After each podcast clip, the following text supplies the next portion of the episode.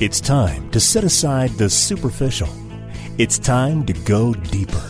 It's time to engage in truth. Here's John Bornschein. Well, everybody, welcome back to Engage in Truth. This is John Bornschein. I'm the senior pastor of Calvary Fellowship Fountain Valley right here in Colorado Springs. And I'm so excited that you are tuning in because today we are continuing in our study of the book of Revelation, Revelation chapter 21. In fact, we're going to try to cover verses 9 to 21, talking about the New Jerusalem. This is an exciting section that I know will give you great encouragement. So without further delay, let's get right into this. If you have your scripture, please turn with me to Revelation chapter 21, verses 9 to 11, where we read, then one of the seven angels who had the seven bowls filled with the seven last plagues came to me and talked with me, saying, Come, I will show you the bride, the Lamb's wife. And he carried me away in the Spirit to a great and high mountain and showed me the great city, the holy Jerusalem, descending out of heaven from God, having the glory of God. Her light was like a most precious stone, like a jasper stone, clear as crystal. Now, the first and most important characteristic that John notes here is the radiant glow. It shone with the splendor of God Himself because he is in it. And John compared the glory of the city to one of the most beautiful gems, a jasper stone, which were very beautiful but not always clear. As mentioned earlier in Revelation chapter 4, verse 3, this is probably a clear gem like crystal that with many fa- facets of brilliance, uh, possibly something that we might even call a diamond or diamond like today. And this stone described God himself earlier in, in chapter 4, verse 3. So its brilliance is, is even further. It's, it's a reflection of God's presence in the city. And it may not even be what we have here, the words that we can use to describe it. I feel are probably even inadequate at best to describe the beauty of what we're to behold here. And so John further explains the greatness of our eternal home but this is a challenging task. In fact, uh, one of the great writers and pastors, Ray Stedman, who's now with the Lord, used to say, For John to try to explain to finite humans what this new state is like is in, in something similar in trying to explain the concepts of relativity or quantum physics to a two year old. And that's probably the best way to describe that. That it, it trying to sit a two year old down to explain the concepts of relativity or quantum physics is like trying to describe the brilliance of this new Jerusalem to us. Now let's just keep reading here in verses 12 to 17. Also, she had a great and high wall with twelve gates, and twelve angels at the gates, and names written on them, which are the names of the twelve tribes of the children of Israel. Three gates on the east, three gates on the north, three gates on the south, and three gates on the west. Now the wall of the city had twelve foundations, and on them were the names of the twelve apostles of the Lamb. And he who talked with me had a gold reed to measure the city, its gates and its walls. The city is laid out as a square. Its length is as great as its breadth. And he measured the city with the reed, 12,000 furlongs. Its length, breadth, and height are equal. Then he measured its wall 144 cubits according to the measure of a man, that is, of an angel. And again, that's Revelation chapter 21, verses 12 to 17. So the New Jerusalem is magnificent. There's no other way to describe it. It's 1,500 miles wide, long, and tall. So it's a perfect cube. It's a symbol of perfection like the Holy of Holies itself and roughly contains some 3.375 billion cubic miles. Now, if you get to look this up online, I'd encourage you to do it. If you Google search this and compare the New Jerusalem even to the United States or to Israel, you will be greatly impressed the size of this city. Now, some texts, the NIV, for example, suggest that this number is 1,400 miles rather than 1,500 miles, but this was due to the ancient conversion tables, such as cubits to feet. And generally, one cubit equals 17.5 uh, or 18 inches. So, however, when we get to this royal cubit dimension, it can be 20.4 or 21 inches, and this creates a variances within the distinction of a furlong or stadia. Have I lost you? Let me try to explain further. The, the furlong, which meaning is a meaning for furrow, furrow length, Uh, it really goes back to this distance that a team that would have oxen they could plow without resting. So that that's where we get that. What, what was the distance that they could plow with their oxen without the oxen needing to take a rest? That that's where it ultimately originated from. It was standardized to be exactly 40 rods or 10 chains. So the furlong went from 600 feet to roughly 660 feet or 200 yards to 220 yards. So the furlong was historically viewed as being equivalent to the Roman stade or stadium.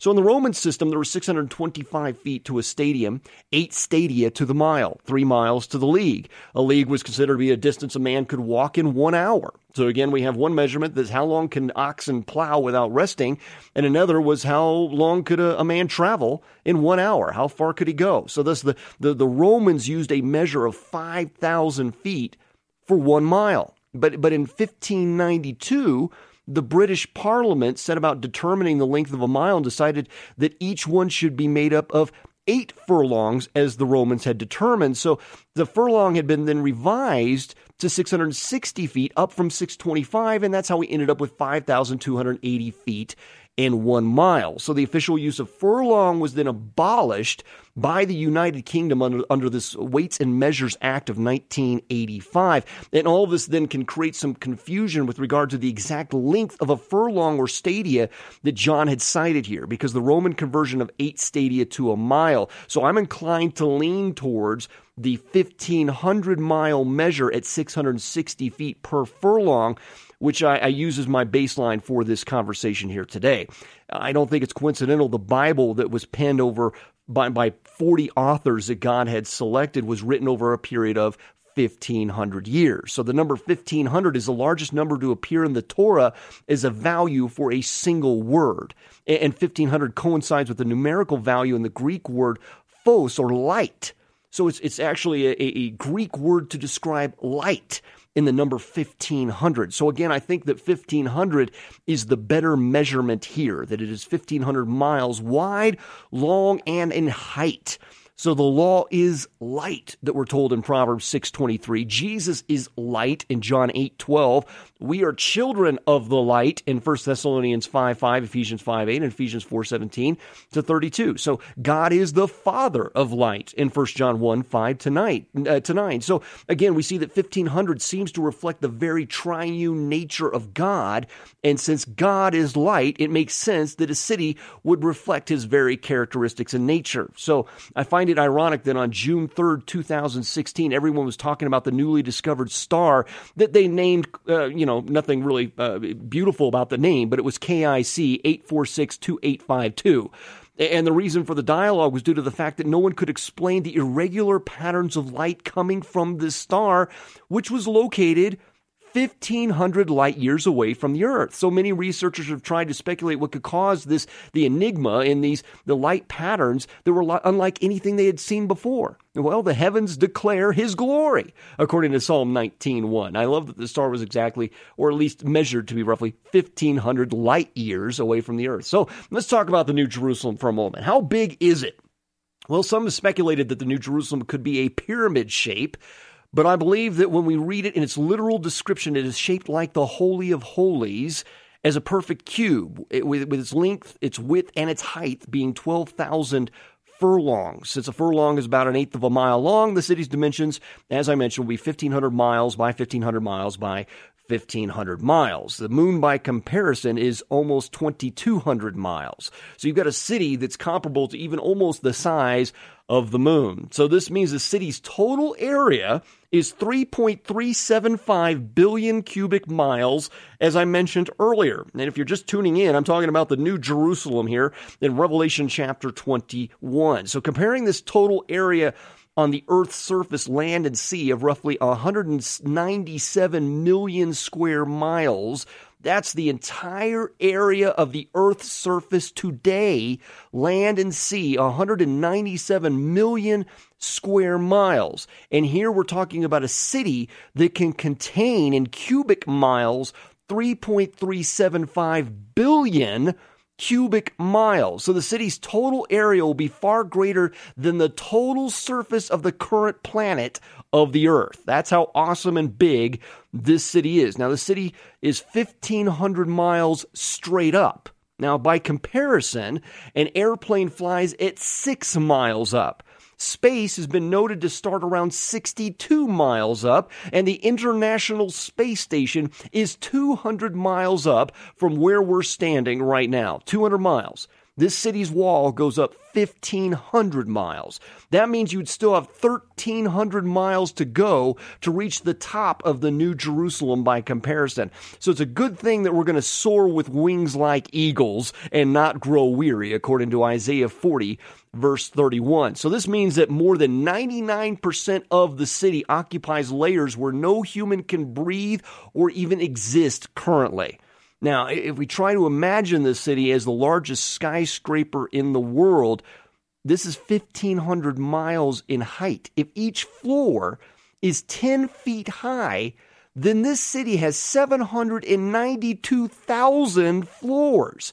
If each mansion on each floor is, say, 500 feet by 500 feet, that means that each mansion would have to be 250,000 square feet and each floor is 1500 by 1500 miles wide and long, that means that there are 2.2 million square miles per floor. Okay, are you are you following with me the size of this thing?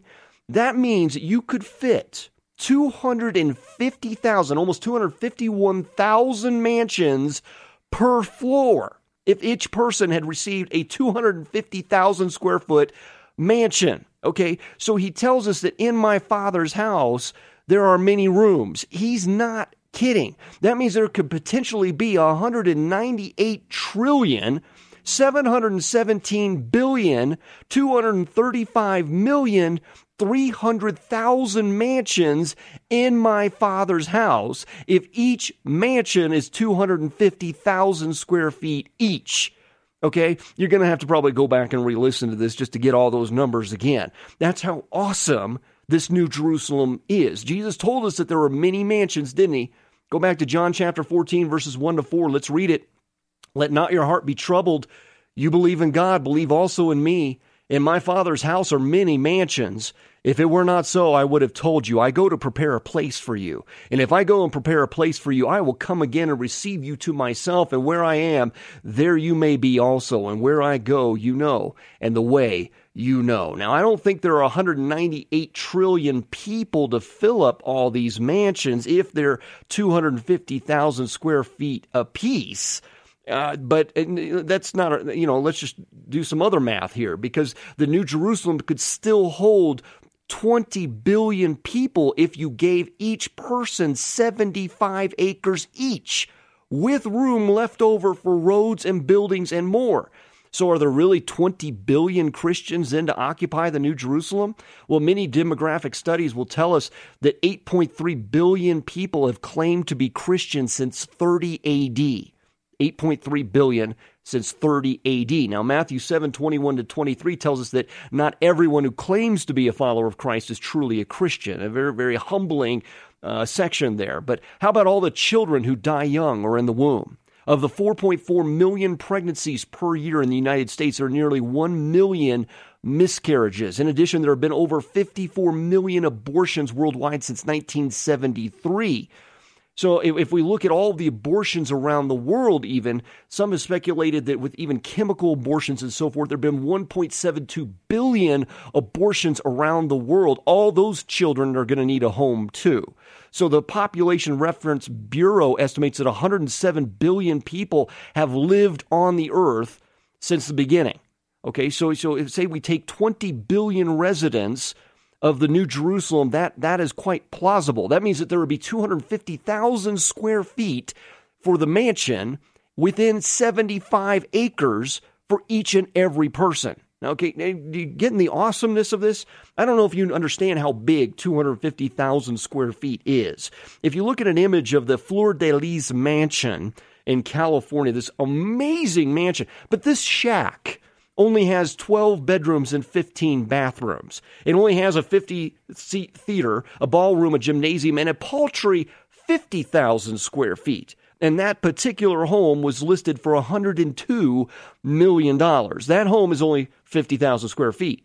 We're talking about homes that could be as big as 250,000 square feet with 75 acres each if we had 20 billion Christians in the New Jerusalem. How about Bill Gates' home? It's only a paltry 66,000 square feet. It only has 24 bedrooms and six kitchens and a 21,000 square foot library. And it went for $124 million. God laughs at this. This is nothing your Father is going to make you royalty like this world has never known before. The city's wall is 144 cubits thick. Now, given a range of between 17 to 21 inches, that means the wall itself is 204 to 252 feet thick.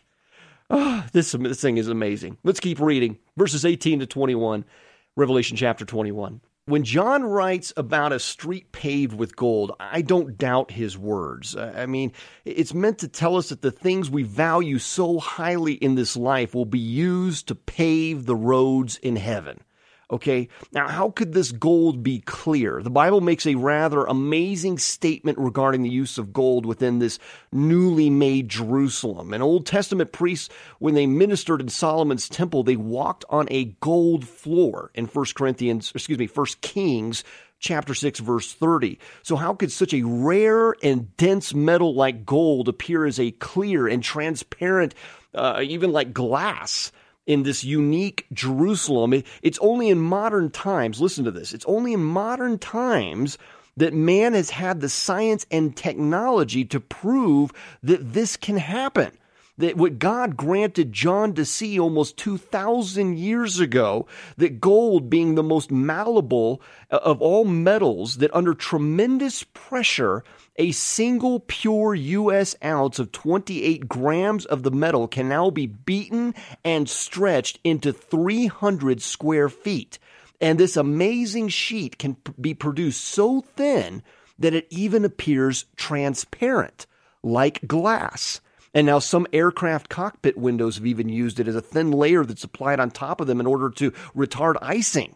So, what would John spend so long of this description on various gems? Why tell us that? Why, why would he spend so much time telling us what the city is built out of? And I believe there's an important lesson to be learned here. If you go to Exodus chapter 28, verses 17 to 21, we see these stones mentioned uh, before back in the Old Testament, the Torah. And they represented the 12 tribes of Israel, which were embedded on the breastplate of the high priest. The sardius was the first stone, stone that was mentioned there, and the jasper the last one. And now the order is different in Revelation chapter 21 when compared to Exodus chapter 28, as the colors now seem to correlate with each of the apostles as we read in Revelation 21 14, the tribes of Israel are written on the gates and not on the foundation. So, ironically, the 12 gates with the names of the 12 tribes of Israel are on giant pearls. Now, pearls are not stones. And in fact, the pearls are from unclean animals. If you go to Leviticus 11, 9 to 12 on that, they, they come from oysters.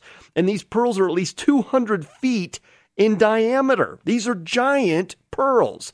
And this seems to suggest the vision of Acts chapter 10, verses 9 to 16, which was speaking of the Gentile church, which is established through the obedience and the testimony of the apostles. So the entrance of the New Jerusalem now consists of the image of the church, each named after a tribe of Israel, both coming together, which is the fulfillment of Romans chapter 11 and Galatians 3:28. So for those saints whose lot is poverty in this life. Like the saints in Smyrna, go back to Revelation 2 9 on that.